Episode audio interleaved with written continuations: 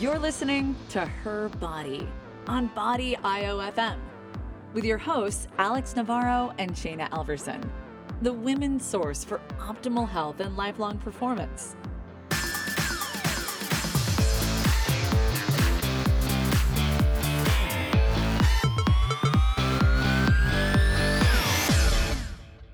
Welcome to another episode of Her Body, brought to you by Body IOFM. I am your co-host, Shana Alverson, and I am joined by the loveliest Alex Navarro. Hello and good morning. Well, technically it's it just hit noon, so good afternoon. Or good whenever whatever time it is you're listening to this. Maybe you're driving to work. Maybe you're driving home from work. Maybe, ideally, you're driving to the gym. if you have a really long drive to the gym, because sometimes these episodes can a little bit That's longer. Yeah, that's true. Ideally, your gym would not be, you know, 45 minutes to an hour away from. That's true. I actually do a lot of my listening to podcasts on my walks because, well, I work from home, so my commute is, you know, to the living room. so not enough time to listen to a podcast. Um, and my ride to the gym is like 10 minutes. Um, but I like to go on long walks. It, that's what I my preference over doing cardio. Uh, so I find that that's the best time because it's I'm, I'm leisurely. I'm able to focus a little bit more on you know what I'm whatever, whatever I'm listening to, and it, it actually helps me walk longer. Versus you know if, I, if I'm more occupied, Yeah. I'm more likely to continue walking. I'm like, oh, I want to hear what happens at the end. So and then I'm less inclined to like finish it at home when I'm just kind of like hanging around or doing things. Um, Oh, so you just keep walking so you can hear. Yeah. You got to hear what happens. exactly. You want to know how the story ends. Exactly. but that also is a determining factor as to which podcast I listen to because if I only have like 45 minutes to walk, I can't walk longer. I just don't have the time to in that, you know, on that day, then I won't choose an hour long podcast. Gotcha. So that's why I do prefer the shorter ones. And honestly, we try to keep them around 45 minutes. So, I, you know, we actually love feedback from you guys. So if you, you know, ever have any questions or comments or any feedback at, at all on the show, we really appreciate it because, again, the show, well, we enjoy doing it. We It, do. it, it isn't for us, it's for you guys. So if there's something you want more of, um, less of, anything, comments, feedback is always, always welcome and appreciated. Yes, and if you're following either of us on Instagram, you can always leave feedback there. Um, the two of us are doing Instagram stories today. We're we're learning how to use this feature. Today was my uh, first time. Alex is the first time I. Instagram Yep. storyer. I was very resistant. Um, I've also been resistant of Snapchat, which then was like, that's pretty much what that is, Yeah. and I don't like it. Uh, Um, Well, I was glad when Instagram did it because I wa- I was like, all right, I'm not gonna get Snapchat. This is not gonna happen. it's too many things. Yeah, I've already got Facebook, Twitter, Instagram. Someone was like, "You need to get on Tumblr." I'm like, "Yeah, that's exactly what I need. Is nothing, you know." and between that and email and trying to maintain some sort of blog, just oh my god, It's a lot. It's a too many lot. It's a lot. But it, you know, it actually kind of we talked about this a little bit when we were playing with the with the new features and and she was kind of showing me how to how to use it. And it kind of ties into what we're going to talk about today, which is sort of trying new things. Um, whether it's something that you need to do because you want to start taking care of yourself, you want to change a habit that you have, uh, sort of the, the mindset that is around making those changes or adjustments in your lifestyle that you know might either get you one step further um, get you healthier. But i you know and sort of the the resistance um, and, and excuses or stories that we tell ourselves as to why we can't or won't or don't do those things um, and I was making a lot of excuses as to why I didn't want to use Snapchat, didn't want to use Instagram Story, uh, because there's another thing to do. I don't know how to use it. I don't want to take the time to use it. And uh, But then you a little open you open Instagram and those little stories are the ones that pop up at the top and they're very noticeable. And if you're trying to be relevant on social media, which we are, you know, we want we definitely want to engage the audience and we want you guys to know that we're available and we're accessible. So this is just kind of our way of um, getting outside our own comfort zone and trying new things. so if you see the stories today, you will see how happy we look with our headphones on in front of the microphone because we really do enjoy doing this. So, know, it's exciting. Um, but but you know, once I did it, it wasn't that bad.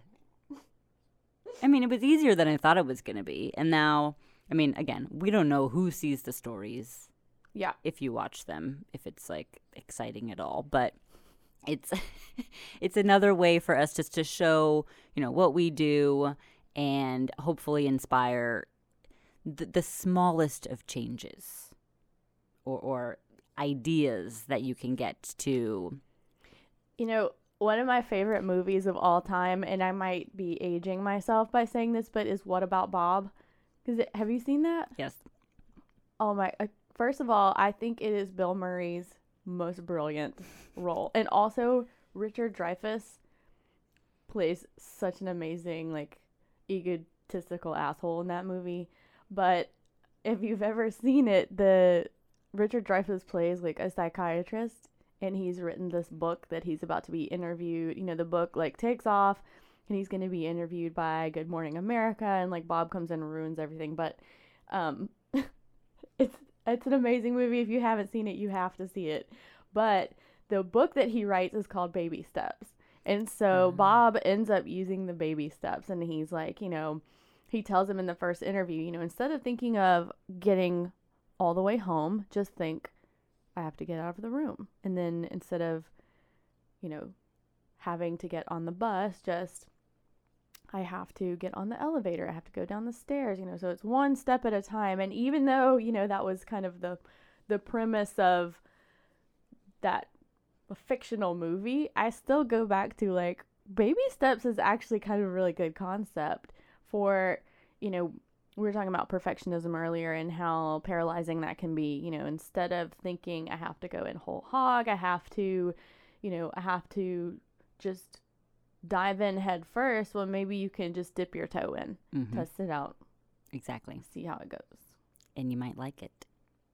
Or you might find it less scary or easier than you thought, or even you might find it to be awesome and you're like, why didn't why didn't I do this before? It's Yeah, easier than I thought. Once you get the, the you once you get the baby toe in, then you got the whole foot and all of a sudden you're like under the water and you're like, "Oh, this is this is great." This is nowhere near as terrifying or awful or impossible as I thought it was going to be. Mhm. It becomes, you know, those little, those kind of baby steps become more manageable, you know, or more chewable chunks. You know, don't bite off more than you can chew to start off with. Set yourself up for success and just take a little step into it. And what you were talking earlier about, um, w- the way that you got your family into doing the carb nite thing. Yes, yes. Um, baby steps are great, and and part of what we're going to talk about today is just some of the most common uh, excuses or reasons or stories that we hear clients use or tell themselves as to why they're not taking the steps to achieve their goals, whether it's just you know improving their health, um, you know, trying to hit a big lift, trying to train for a competition, you know, just move well, feel good. If you're not already sort of in that space, it can be really scary and and not seem doable Yep. to start. And then it's like, well, where do I start? And I was just mentioning earlier how for some people, you know, if they're they know they want to make a change because they're uncomfortable with whatever's going on in their life, you know, whether they're like unhappy with their weight, they know they need to make a change. They don't know where to start. They're not ready to dive in head first. So let's find a way to ease them in. And this is what I did with my family because when I first started Carb Nite, again, coming, I've talked about this many times before, coming from like the old school six meals a day, very, very clean, mixed diet to Carb Nite, my family was like, What the heck are you doing? Chicken breast and brown rice. Yeah, and now I'm like, make me Broccoli. bacon and let's have donuts tonight. And they're like, what are you talking about? Um, and it seemed a little, you know, too good to be true. And they were in the mindset at that point of, I have to restrict a lot. I don't know if I can do that. Yeah, or it takes a ton of work or, you know, Planning, Mhm. and then I can't eat all these things that I want to eat. So, what I did with two family members is I really eased them in. I started off by saying, okay, let's just eliminate carbs at breakfast. Let's choose a, you know, let's do some bacon and eggs or something like you want to have a breakfast sausage. Let's start with something like that. We did that for a week. Once they got that part down, then we pushed carbs a little bit later. I kept both breakfast and lunch low carb, and then you can have carbs at dinner time. So I kind of eased them into it, and based off of their response, how well or easily or manageable they found that, once they got comfortable, they were like, okay, what's next? And that was actually fun because it got to the point where they were then asking me, what's next? Because they would get a groove and they would actually start to feel better. And they must have been seeing results too. Yes. So Well, and then they, they found out how easy it was. Yeah. And they still got to eat a lot of yummy foods and things that they actually before didn't think that they could, which was fun. So I tried to introduce ways of, uh, and, and here's another way of looking at it too. It's not what you can't have, it's like, look at what I can have. Oh, I love to tell people all the time like I'm a I'm a fitness trainer and I just told you to eat more food and eat bacon. Like best trainer ever Yep. is the one that tells you to eat bacon. Like Yep. come on, it's the best tasting food in existence. it really is. I wrote a whole article about it a long time ago, actually. Alex when Alex got here today, I fed her bacon before we podcasted. It's it's true. It's a treat. We're both fueled up on coffee and bacon. Except she now is drinking chia seeds and I am drinking golden milk, which is turmeric tea. It smells amazing. The ginger in there is It's delicious. it's quite delicious. It really is. So Well, another uh, a question that that brings up to me when you're talking about getting your introducing your family to carb nite.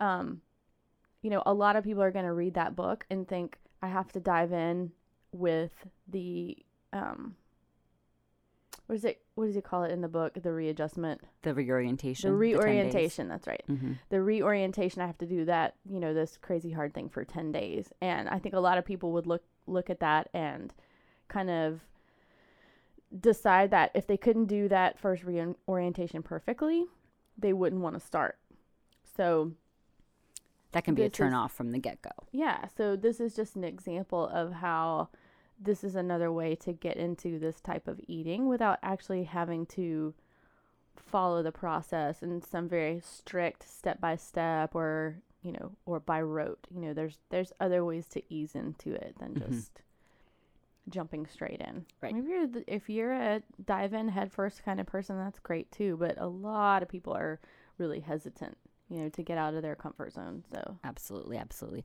And actually, one thing, just because we're talking about doing the sort of reorientation phase and specifically uh, CBL, is Dan actually, I'm sorry, Dan, excuse me, sorry, Dane, Dane, Dane posted in the Facebook page about how a lot of people assume that carb backloading is a low carb diet. And it's not actually. We're low carb earlier in the day, but then carbs are very much present in the evening times. The frequency of the evenings varies from person to person and from goal to goal, but overall, it's not a low carb diet. We're having macro ranges that fit all categories. It's more of macro timing that we're playing with, which, from if anybody who's, who's used the protocols or read the books, understands what we're talking about. Um, and, and when we talk about low carb, we're low carb earlier in the day, and the only time that we're really like low, low carb is if someone's doing carb nite. And at that point, then yeah we are low carb for several days in a row, and then we'll have those large refeeds. But overall, C- CBL is not a low carb diet. No, I, wouldn't gets think so. And I've also heard people use the term cyclic ketogenic to Mhm. describe carb nite, and I also wouldn't. I don't think it's that either. I think that's a misnomer. It's if you're going in and out of ketosis like that frequently, there's no way that you you would want to stick to this type of eating because Mhm. it would be pretty m- miserable. Yeah. You know, you get a keto flu every week, which if you've ever experienced it is not a lot of fun. So So you're really not bouncing in and out of ketosis, you know, those states are pretty your your body's going to be burning ketones at some point if you're low carb, but the state that people are talking about when they talk about ketosis is not necessarily what we're bun- bouncing in and out of. So Agreed. And we've talked about that on other shows before, sort of the, the difference of being in ketosis versus being in a ketogenic state. So we're not going to get into that right now because that's a slightly different topic, but we have talked about that before, just sort of distinguishing between the two because I have a lot of clients who, who when they when those for those who want to jump in head first, uh, this is something that I hear a lot is, "Oh, I I have the keto sticks. I got the keto sticks." What do I do? And I'm like, "Don't you don't need to use them. They're irrelevant." It's not about that. It's about controlling blood sugar levels throughout the day and then spiking them when it makes sense to based off of the individual's goals and needs. So if you do have the keto sticks, I mean, if you want to pee on them, go for it. Um, but don't don't that let that be your marker Yeah. as to whether you're making progress or if you're in the right position or not because that's Yeah, I feel like the Seems like a lot of information that you could get from keto sticks isn't always 100% the information that you need. And it depends a lot on the timing of when you're using them and right what, what you're doing in your life at that time. So, Right.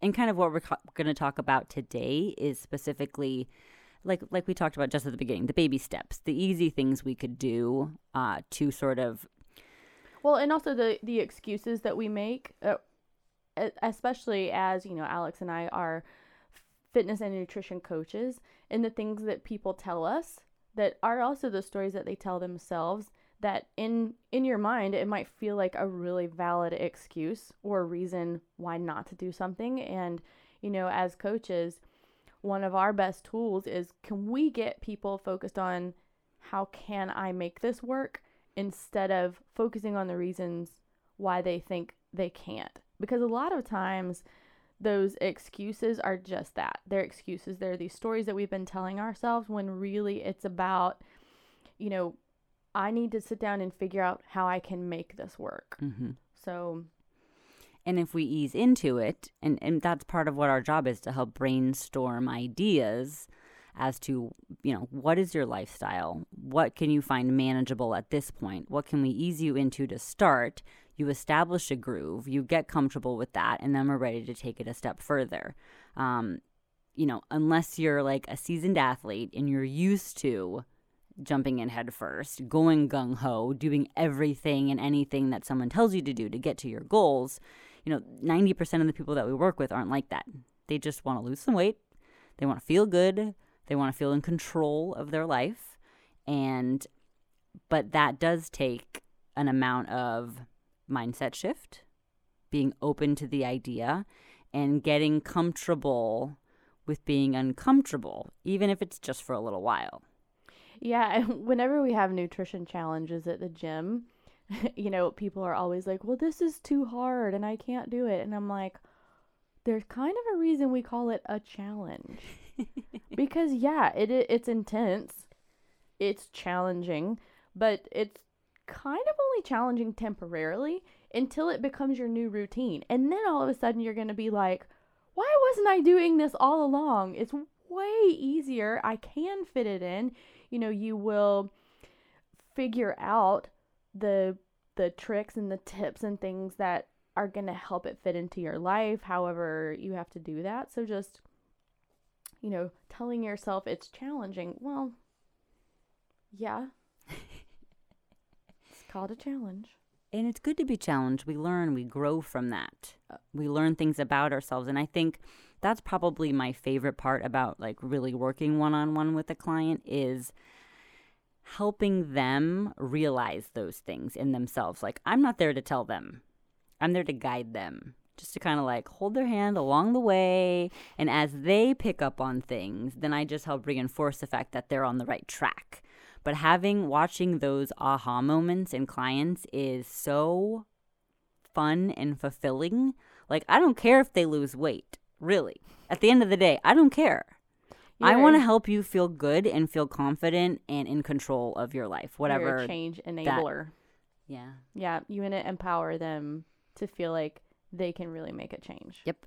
Yep. And honestly, my favorite scenario is for me to work with a client for a very short period of time, give them all the tools I can, and then send them on their way. Fly, be little bird. go do it because if i if i'm you know and, and there are situations where i do you know I'm there for a very long time sort of as the for for several clients. At this point, I'm more of their soundboard than I am their nutrition coach.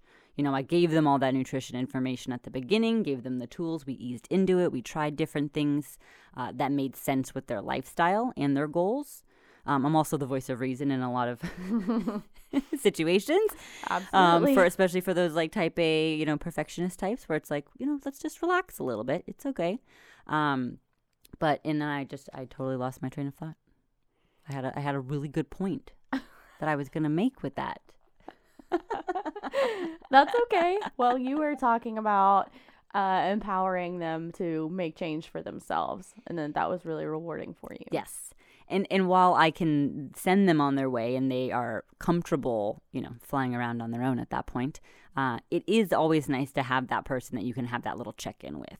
More just for accountability or reassurance that yes, I am on the right track. No, I'm not overdoing it. Those sort of things. So that was that was the point. Like while I might start off as their nutrition coach, I, I then might turn into something different. And at that point, I want to be the tool for them that they can use however they need to at any given time. Well, I think at the end of the day, we want, we genuinely want people to be educated and understand why they're eating the way that they're eating. Because I, for me, uh, you know, eating this way isn't just for leanness or for performance, it's for health. And I want all the people in my life to be healthy. And Mm-hmm. the more people I empower and, you know, the more people around me who are educated about what is healthy, how can I eat that's going to keep me not just looking good and performing well, but also from getting sick or healing myself from some type of sicknesses, you know, that message is going to start to spread. Mm-hmm. And that's ultimately what I'm after is can can we help pull this country out of its diabetic epidemic that is just it's One person at a time. yeah, exactly. It's like a One it's like a person at plague at this point. So Mhm. not just empowering people, but also educating them so they can kind of spread the word and share the message. because it's at the end of the day it's it's far easier than being sick or dealing with all the things Yeah. that come along with that. Well, Um, that's good that you say that because one of our excuses on the list is it's too expensive. Mhm, we do hear that a lot. It's too expensive to eat. Eat healthy. Right. Well, especially people think about, you know, especially the low carb days, like it's a lot of it's a lot of protein. And, and obviously we're we're um you know, encouraging high quality protein, which usually does mean it's more expensive. Um so while you can sort of think of it as an initial investment, that the return on is huge because now in, in making that initial investment now in your health in what you eat daily you're not spending as much in healthcare in medication in doctor's visits in not being able to work because you're sick. Yeah. i mean that's that's a huge one. I i, I worked with uh, a couple two women actually last year who were had gotten to the point where they were so uncomfortable and with themselves um, and that showed up in a lot of different ways. One of them was just sick a lot had a lot of reoccurring illnesses that come kept coming up and she missed so much work that she lost her job Wow. and and then at that point it kind of spiraled out of control because it's like she's depressed and and continued to eat badly Would make you antisocial, I would think. It, it did. She didn't want to go out because she was uncomfortable. Um, she didn't want to go to the gym because she was uncomfortable with how she looked. And it was, for her, it took her, because at that point, she had been so comfortable doing what she was doing. She was comfortable being with her uncomfortable self. Mm. But it got to the point where making the change to take care of herself was at that point easier than what she was living with. Mm. And for a lot of people, that's what it takes. I, I wish for mo- for all those people that it doesn't get to that point because we're we're at that point we're in a really deep hole uh, that can take a long time to get out of. But for most people who need to make changes like that, they won't make the change until the change itself is easier than what they're dealing with. Yeah, or it's just that it's unfamiliar. You know, the like even though they're uncomfortable and they're unhappy with how they feel and what they look like, because it's familiar, they'll just mm-hmm. stay with it. Yep. In the unfamiliarity of the new behavior, the new way of eating, the new your the changes your body is going to go through, the different way people are going to look at you, you know, all of those things because they're unfamiliar. I think people a lot of times will uh, you know, hesitate just because change is uncomfortable. hmm Well, I mentioned this to you uh, a while back, not maybe not too long ago, but of a slight tangent, but not really. I have a point. I I attended the Landmark Forum when I was in my very very early twenties, um, which was an interesting experience. But one of the things that actually stuck out a lot from it was there was an analogy of, of sort of making change and, and stepping out of our comfort zone, and the analogy was that we we build these uh, cages around ourselves that we live in, and we're the ones that build them mm-hmm. and we have every means to break out of them. And even if someone were to come off and break the lock off our cage, it's up to us to get out of it. And our cage can be, I mean, if you've been in it long enough, you can make it a home. You can get very comfortable in your cage, even though you know it's a cage. Well, it's cozy and safe in there. Right, it's familiar. you don't know what's out there. Yeah. Um, but it's really it's it's up to you at that point to take that first step out, to kind of peek outside the door, see what's out there, you know, take those baby steps. Well, and as someone who has just left everything that was familiar to me, I just moved across the country from Georgia to California. I left my home, I left my family, I left, you know, everything. And that was terrifying. Um, but deep down, there was some part of me that knew if I didn't challenge myself and kind of move out of that familiar, comfortable space, that I wasn't going to grow anymore as a person. And that that challenge is exactly what I needed. And even though it was the hardest thing I ever did, um, it had to happen Mm-hmm. so that I could become the next version of me, you know, the next better version, the the 2.0 or whatever. well, it's a great opportunity to learn mm-hmm. because you don't know what you don't know until you start to learn new things. Right. And and sort of this realization of, oh, this wasn't so bad. Or I've noticed something about myself that I wouldn't have noticed otherwise because I didn't put myself in this situation.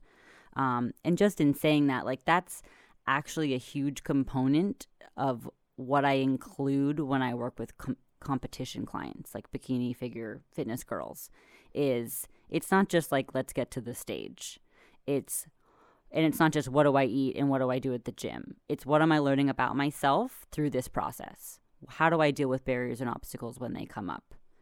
And those are the lessons. Like at the end of the day, when the clients get off the stage, they have those tools. I found like as a competitive athlete, the physical part was like the least challenging. Mm-hmm. The working out and the lifting of the weights and all of the conditioning and the sweating and that was the easy part. It is.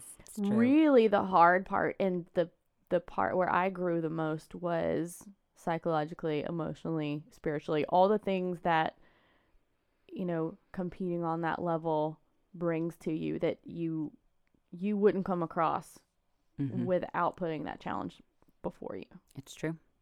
It gives you, it definitely gives you a, a- a level of, of empowerment Mm.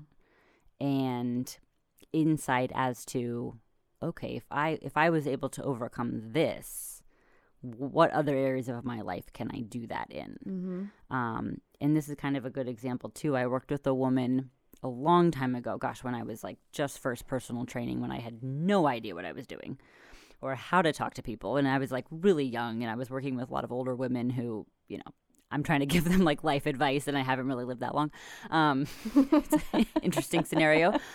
You have to have a lot of confidence to be able yes, to do that. yes. I, I basically just, which is what I do now, actually, it, it- which has served me well. I ask a lot of questions. I don't talk a lot. I ask a lot of questions of, of the person to help them figure out what's going on in their head because they don't know the questions to ask themselves or they don't want to. So having somebody else do that. But in doing that, I worked with a woman who initially came to me because she just she she was really stressed out and she wanted she thought exercise was going to be a really good stress relief for her. But in that time, we learned that she wasn't sleeping well. She was overworked at her job. And about three months into it, she decides to tell me that, oh, I'm actually an alcoholic as well, Oh. which had been hidden from me. And she, and it turns out she had been like coming drunk the entire time. She was just, had been an alcoholic for so long that that's, she was a ho- high functioning. yeah, that's just how she was. Wow. Um, and it got to the point where we got, we opened up so much of sort of the dysfunction in her life that she cleaned herself up. She found a new job. She like completely changed the way that she lived. But it took like kind of prodding her in those uncomfortable places for her to be like, oh, this is actually the problem. Yeah. Well, that's that's what the first step is actually in in Mhm. AA is it's about you you go and you just admit that you have a problem. Mhm. And to me, that's about awareness. Because if you've got these issues and you're constantly you know, your conscious mind is like, I'm not ready to deal with this issue. So I'm just going to suppress it and pretend like it's not there. And so I'm kind of just sleepwalking through my life and functioning, you know, what what you are doing is actually bringing it to her awareness Mhm. that this is an issue and it sounds like you made it less scary for her to start to consciously deal with it but once she could Mm-hmm. she was able to move forward Yep. I remember actually that day that she came in and, and she just looked completely different. It was actually the last day I saw her because she ended up moving away. Uh-huh. but just the like the light that she had was I had never seen it before and she was just like she had this like moment of clarity of like oh my gosh, this is what I need to do. This is what's been happening. This is the the the cage that I've kept myself in for so long. Mm-hmm. And you know, you helped me break the lock off and encouraged me to like peek out and see what was out there and realize that that's not where she wanted to live, which was very cool.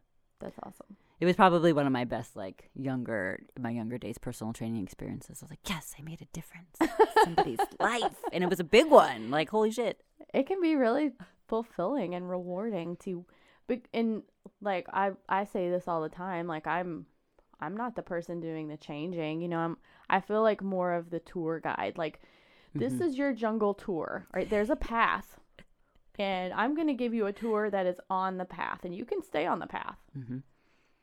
You can also choose to not follow me and go off into the brambles, into the sticky bushes, and get all tangled up and have to pick the thorns out before you find the path again.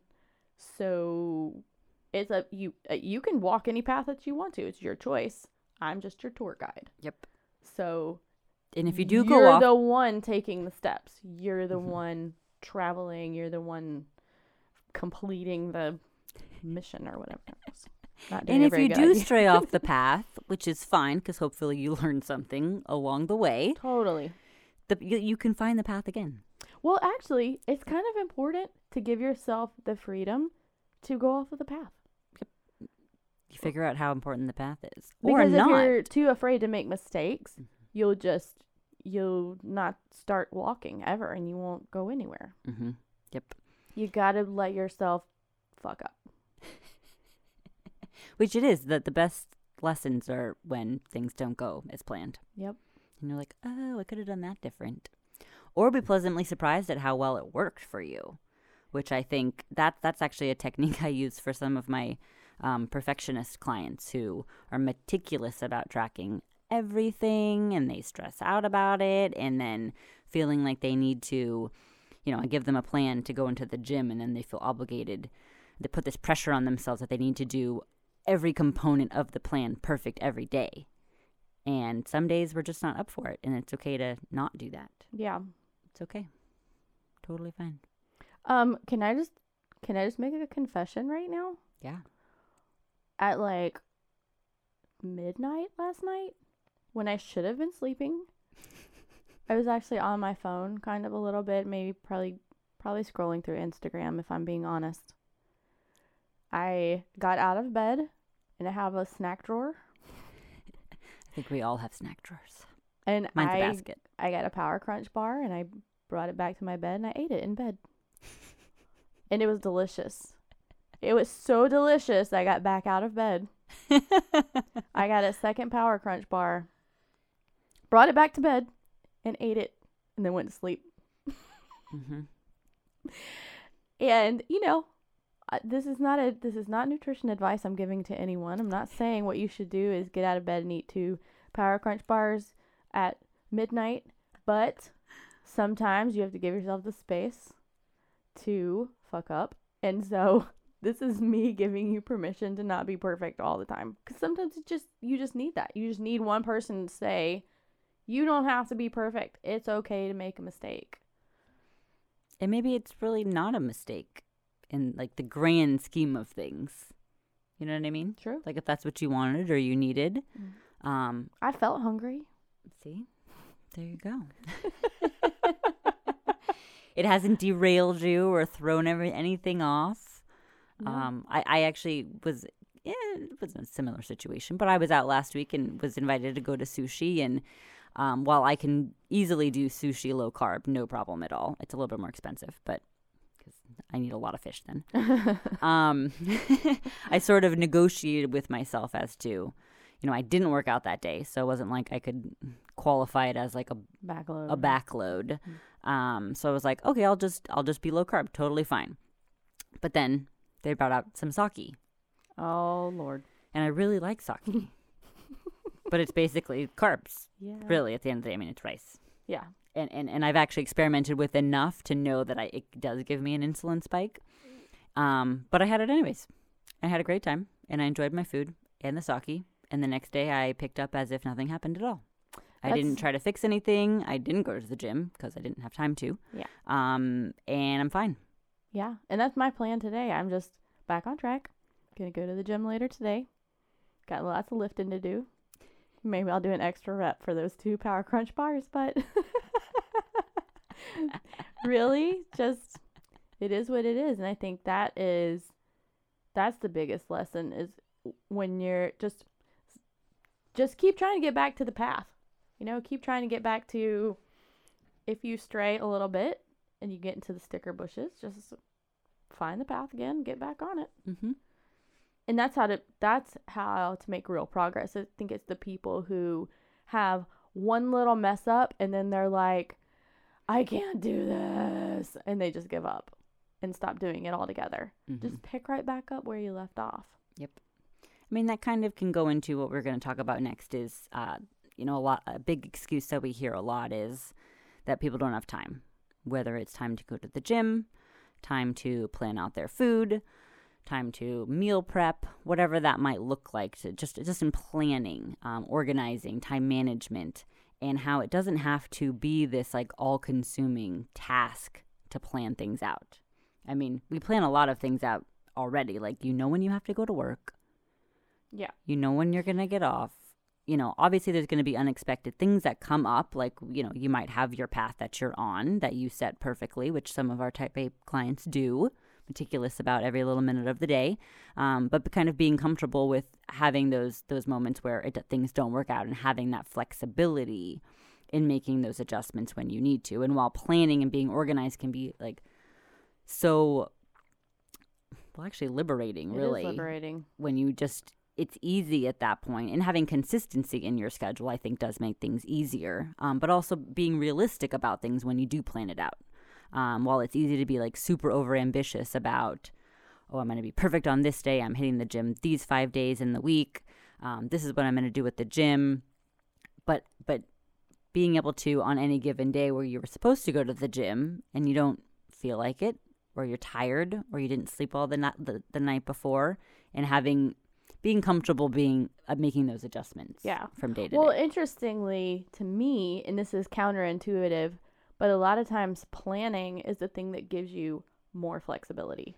it's true you actually see how many hours in the day you have It's yeah, that's and like okay, let's be honest. The the most common excuse people give for not you know, adopting a healthier lifestyle, whether that's eating right, exercising, whatever, is I don't have time, I'm too busy. Well, everybody is too busy. Mhm. Everybody is r- short on time. Like that there are plenty of people who have a career, they have kids, sometimes they have two jobs. Sometimes I have one uh, guy that I've worked with that he's a new dad. He is a nurse So he does that full time, and then he's also in school to be like a um physician's. Uh, what is it? A physician's assistant. hmm What what the the ones that can like write prescriptions, but they're not doctors. An RN? No, that's a nurse. I don't know. Yeah, he's already an RN. He's getting the next one up. A nurse practitioner. That's what it's called. Oh my gosh. I'm sorry. That was like pulling teeth to get that one term out there. But, you know, new baby, a job, and in school, and he still finds time to exercise and eat right. And technically, he has a second job because he also does um, coaches some of the classes at the gym. So, you know, that he's like the perfect example of someone who can just make it work. And I Mhm. think that that's the biggest lesson there. Like, yeah, you're busy, you know, you're short on time, but how much of a priority is it for you to fit fitness and healthy eating into your life? Because if it's important to you, you're gonna make time for it. You're Mhm. gonna find the time, you're gonna rearrange things so that you make sure you get it in. And I think, you know, putting yourself first is a big part of that too. You know, making sure you take care of yourself. Because a lot of times we just don't want to say no Mm-hmm. to all the people who, particularly women, you know, we get asked to do a lot of things that maybe shouldn't be our job, but a- a lot of us don't want to say no. It's true. You know, Mhm. instead of just saying, I'm sorry, I don't have time, I wish I could help you, but no, you know, we kind of begrudgingly do it. And then that's when our health and fitness starts to take a hit because we're putting other people ahead of ourselves. Which kind of can tie into one of the other topics. Oh, I want to. It's hard to say this one's an excuse. I guess it is an excuse. Um, but when people have kids, parents, Oh, I think it's totally an excuse. Now, I say this as someone with no children, but I am constantly hearing, you know, it's impossible for me to stay on a healthy eating plan because I always have these unhealthy snacks around for my kids. mm-hmm. Big sigh. Um, first of all, who buys the groceries? Why are you feeding your kids unhealthy snacks? I, Mm-hmm.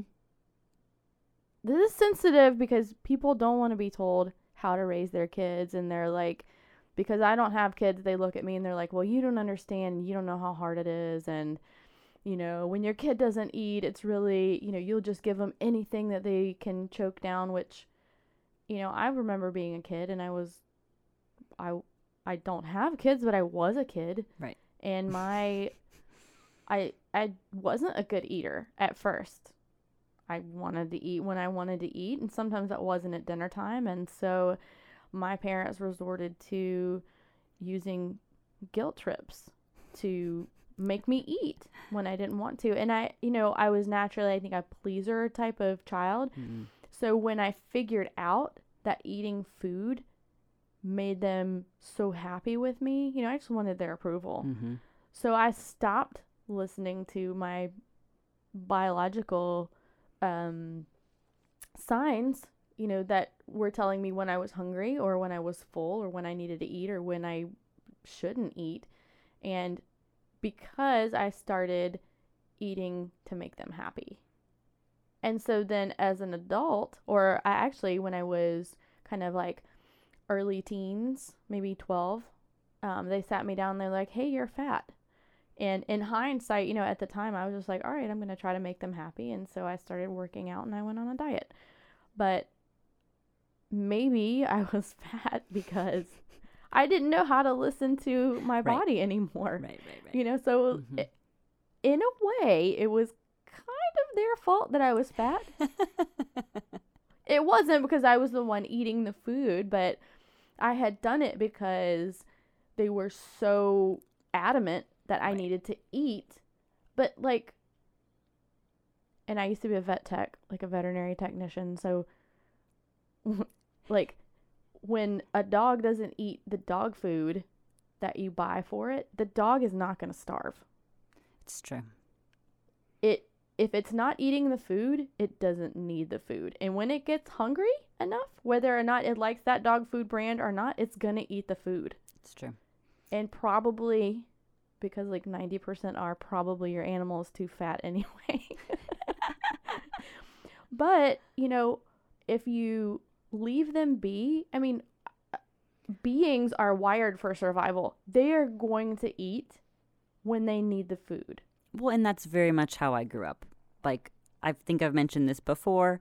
My mom's the health nut growing up, like really annoyingly. I so. saw the picture of you on Facebook eating with my green green, with my beans. green beans. Mhm. This is how I grew up. Like we didn't have snacky foods in the house. If we had snacky foods, it was carrots, like baby carrots, green beans, cherry tomatoes. We had the garden in the yard. I mean, if she did get like snacky foods, it was like Triscuits, which as a kid are like not fun snacks at all, or like the fruit leathers, not fruit roll-ups, fruit leathers, because I was like. All the kids at school have fruit roll-ups. She's like, "Oh, I'll get you fruit roll-ups." I'm like, "That's not a fruit roll-up. That's a fruit leather, which like does not taste good at all."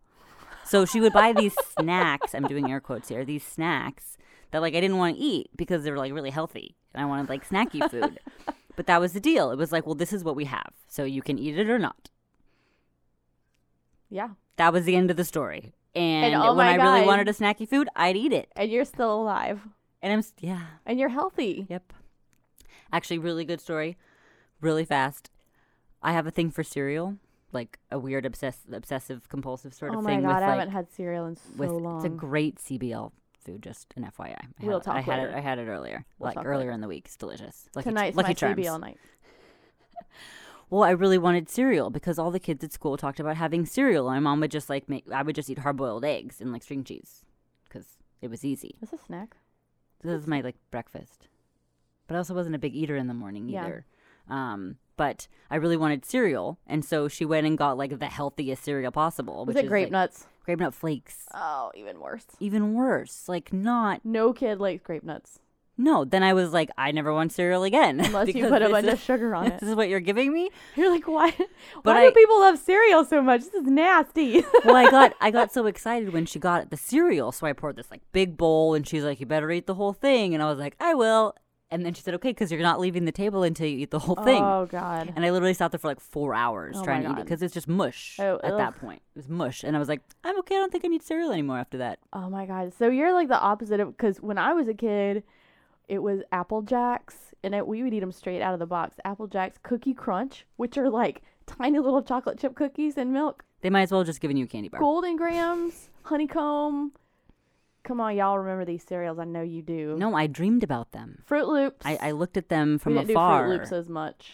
Yeah. Frosted Flakes. My dad is a huge um, frosted mini wheats. He loves those. oh, that's funny. Which as a kid, eh, not so Eh, much. Yeah, it seemed kind of healthy. Yeah. But that's, I mean, that was the rule though. It's like, this is what I'm making. This is what we have in the house. You eat it or you don't. hmm And that was the end of the story. And I got really good at sort of, you know, playing with different, the available snack options.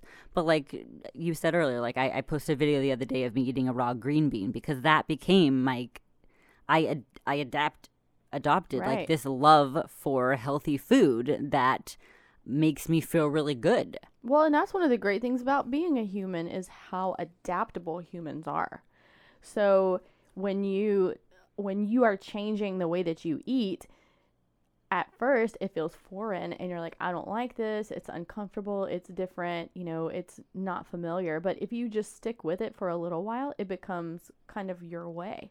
Mm-hmm. And you'll adapt to it and it becomes your new familiar way. hmm And it's actually not that hard to change your adaptations. It's just a little bit of a process. Yeah, it's just taking those first few steps, easing into it.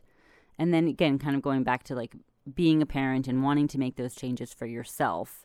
And, you know, if, if you are coming from having like, you know, not eating that way before and your family isn't either either making that shift for them can probably be m- more of a challenge than making it for yourself like you might want to but as you try to like slowly introduce some of these healthier foods into the rest of your family um, you know i'm sure there will be resistance to some extent um, but kind of going back to like the easing into it it doesn't have to be like oh today we're going to be healthy and like you throw Right. out all the stuff in the house. You know, we kind of ease into it, but you're also leading by example. You could make, you know, throw out little comments about why these foods are going to be good for us, why we're eating them, why we're maybe avoiding some of the things that we were eating before. Um, you know, and, and depending Or- on how old your kids are, you don't have to give these huge, huge explanations. You're just leading by example as to why you're doing it and the benefits of it. And that's actually really powerful because I remember my mom working out when I was a kid. And so I always just thought exercise was like a normal part of life because I remember being five years old and sitting in the corner of the aerobics room while she's, you know, sweating to Jane Fonda in a le- leotard and tights, Mm-hmm. which, you know, there's no more leotards in in the gym these days. I mean, not, not usually. But, you know, that imprinted on me Mm-hmm. and it she wasn't doing it to try to imprint on me she was just Just living her life. that's right she was doing her Mhm. normal thing but it did and so a lot of times parents will bring their kids to me and say well i you know he's fat and he won't lose weight and i can't get him to do anything but play video games and eat cheetos and i'm like my first question is always do you work out do you exercise Do you what's healthy? your what's your nutrition like Mhm. and the answer is always oh i don't have time you know which brings us full circle back around to that excuse like Mhm. but that's it it's always telling because if it's something you're trying to force them to do it's usually a lot less effective than if you just change your way Mhm. do you know and at the end of the day if you're talking about kids you're the one that buys the groceries and your kid's not going to starve if it doesn't eat a 100 cal pack of goldfish Yep. pretty sure Mm-hmm. It's true. god i really hope i'm not making people angry by saying these things but i'm just trying to help you well, one one thing I, I mentioned earlier, we were kind of brainstorming about what you know the different things we wanted to talk about today, and I had actually my my previous education was childhood education. I wanted to be an elementary teacher, so I I took a lot of courses around childhood development, um, but one little area was talking about um, nutrition and, and the food that they serve in schools, blah blah blah. But there was an interesting study that they did on the cost of food because parents were using, you know, uh, fast food, the, the the cheapness of fast food as an excuse as to why they were feeding it to their kids. And one of the interesting things that they found is that because of the fast food, the the lack of nutrients, the lack of nutrient density that was in that food, the satiety level of the kids was minimal. So while they're saving money on that initial, you know, Mc, Mc- kids meal, which- mcmuffin or whatever whatever it is, is it breakfast they were feeding them fast food for breakfast or? yes, okay those kids ended up eating more later in the day because they they never reached that satiety level. The signal in their brain of that they were full and satisfied was never reached. So while the parents initially thought that they were saving mon- money by buying this cheap meal, they actually spent more throughout the day because they never reached that level. Hmm. And also, I mean, at that point, I'm assuming that the the calorie load was substantial because of that as well. yeah But so in the grand scheme, they were actually spending more money in the long run than what they would have than they what they thought they were doing by buying the fast food. So it is calorie dense food, but it wasn't nutrient dense and therefore not as satisfying. Correct. It's very interesting. So kind of two two birds with one stone. The money thing, and then well, there's a little bit of time in there also. But um, we actually had a really good podcast with uh, previous Body IO coach Chelsea um, that we might be able to put a link in because she's sort of like a, I think of her as a power mom. and uh, she gives some great tips on how she manages everything that she does and, and meal preps for herself and her husband and her kids and sort of how she deals with that obstacle around food, um, how she talks about food with her kids, which I think was very valuable. So if anybody wants to tune into that one for some more tips, it was a good one. Yeah. Mm-hmm, definitely. Well, do we have any more excuses we want to go over? We had some funny ones. Um, one of one of my favorites was uh, I can't do I can't do low carb eating because I'm Asian and I have to eat rice. So I thought that was That was amusing. Well, you can still eat rice. You just want to eat it at the right times. Right. Right. exactly. You can eat anything you want really on these plans. It's more about when you eat them and, and being strategic so that it, it works to your advantage. Well, and actually, I thought my diet before carb nite was so restrictive. Like, I didn't eat gluten for like five years. So when I went on carb nite, I was like, this is great. I can have cinnamon rolls again. Like, woohoo! Apple fritters are like my favorite. And I guess they're Alex's favorite too. They're just, oh, I love apple So- fritters. I'm very particular though. That is that is a carb nite staple for me. Like a lot of times. Mm. hmm But Oh. yeah, same thing with me. Having come from very, very restrictive. I mean, I wasn't eating dairy, wasn't drinking ever. Excuse me, I just burped. Pardon me, I'm hungry. I was a hungry burp. They're very different than full burps. Something for a later, a later podcast. Um, Next week on her body, we talk about Alice, Alex's burps. they can be really intense sometimes. They can. well, you had a client that had a funny reason for not for saying she couldn't do carb nite. Her her eyes got really dry. Dry eyes. Dry eyes. I said, what about eye drops? That's spectacular. which is an interesting again a, a, a podcast for a later day but sort of some of the um this will be a fun topic we've talked about this on the facebook page before but sort of some of the the signs of either depletion or when someone might need carbs um, that kind of gets more into like the fine tuning of the protocols and, and the nitty gritty stuff um, and also just like awareness and and bio, paying attention to all the biofeedback we get but Yeah. it's kind of cool as to once you've been in the process for a while like the little ways that your body tells you Mm-hmm. what it needs when it needs it which is kind of cool so um but not using those necessarily as excuses as to why you can't do something Right. Just use it as information, and that information is giving you a direction to go in, or Mhm. you know, it's just telling you more about what your body needs hmm Yep. instead of oh, I can't do this because it makes my eyes dry. Yeah. That's awesome. Well, even like when it comes to working out, like I had a client um, early, early on who had like done never done physical activity before. Really, um, she was actually like very, very petite and and I thought very fragile at first because like it was like I gave her three pounds and I was like, oh, this is really heavy. Um, but she had a thing where she couldn't. Her or her wrists again. She was just very very frail. Um, she couldn't put any pressure on her wrists, so like a lot of movements were out of the question at first, at least. But that was her excuse. She's like, "Oh, I don't do these exercises because my wrists hurt. Hmm. I can't do push-ups. I can't do planks. I can't do like even shoulder press because the way that my wrist bends back when I do them." So she became to me and she was like, "Okay, I, I want to work out, but I can't do any of these things." and I was like, "Okay, well, why don't we s- strengthen your wrists?" She was like, "Oh, we could do that." I was like, "Yeah." So I gave her Great like some like just wrist stretches. All I, basically all the stuff I actually do before I prep for handstands, which is very basic stuff. It's a little tedious, but very basic. And after like a month of her doing that, she was like, "I did, I did a plank on my hands the other day.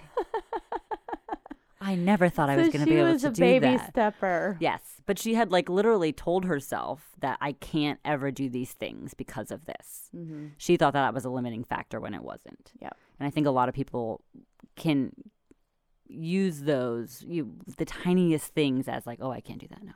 Yeah. I can't do that. I, I usually to me that means is I'm I'm not committed to this. I'm not ready. I'm scared of it. It's too big of a change. You know. Mhm.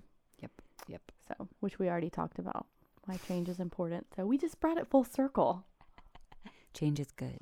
It's like it's like we're experts at podcasting.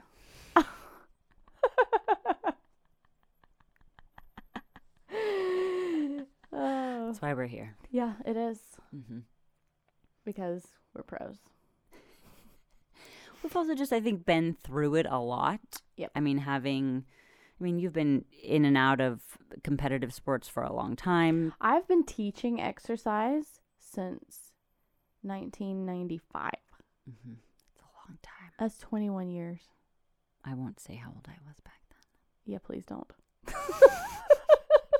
But I will say that at that time, I was very into gymnastics. Oh. I was like, at that point, I was literally like, I'm going to the Olympics. Well, normally when I say that, people look at me and they go, "How old are you?" That's the best, though. It's Oh, better to do that than be like, oh, you look kind of old. Or they go, "Oh yeah, I totally believe you've been teaching exercise for 21 years." I was 19 when I started teaching though. So, There you go. I was a baby. There you go. But just in saying that, you know, we've we've seen and worked with a lot of clients, a huge variety of people with of all walks of life, with all sorts of, you know, I've been this way forever, I can't Right. do it, or We've seen it all, y'all. Yep. And that's why we're the tour guide. Yep. Mhm. That's why we know where the path is. Exactly. And how to just communicate the the, needs or or hmm, say the needs, but sort of the the tools.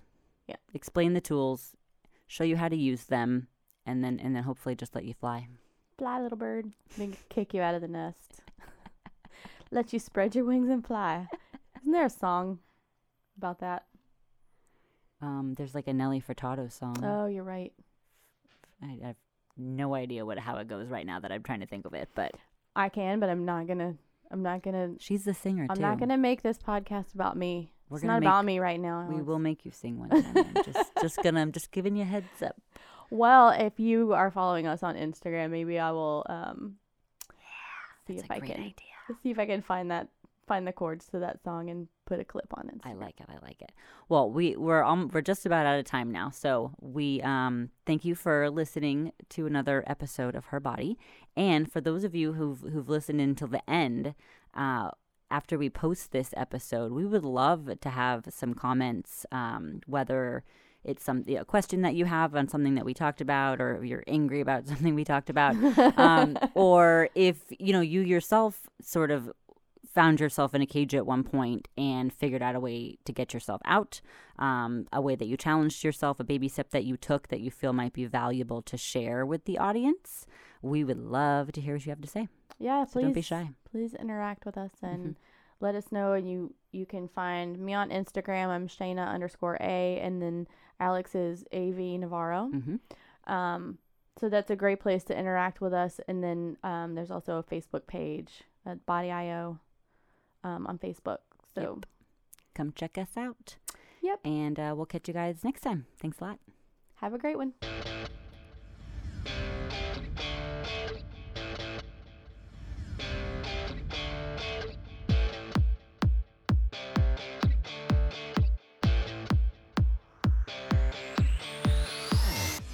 You've been listening to Her Body on Body IOFM with your hosts Alex Navarro and Shana Alverson.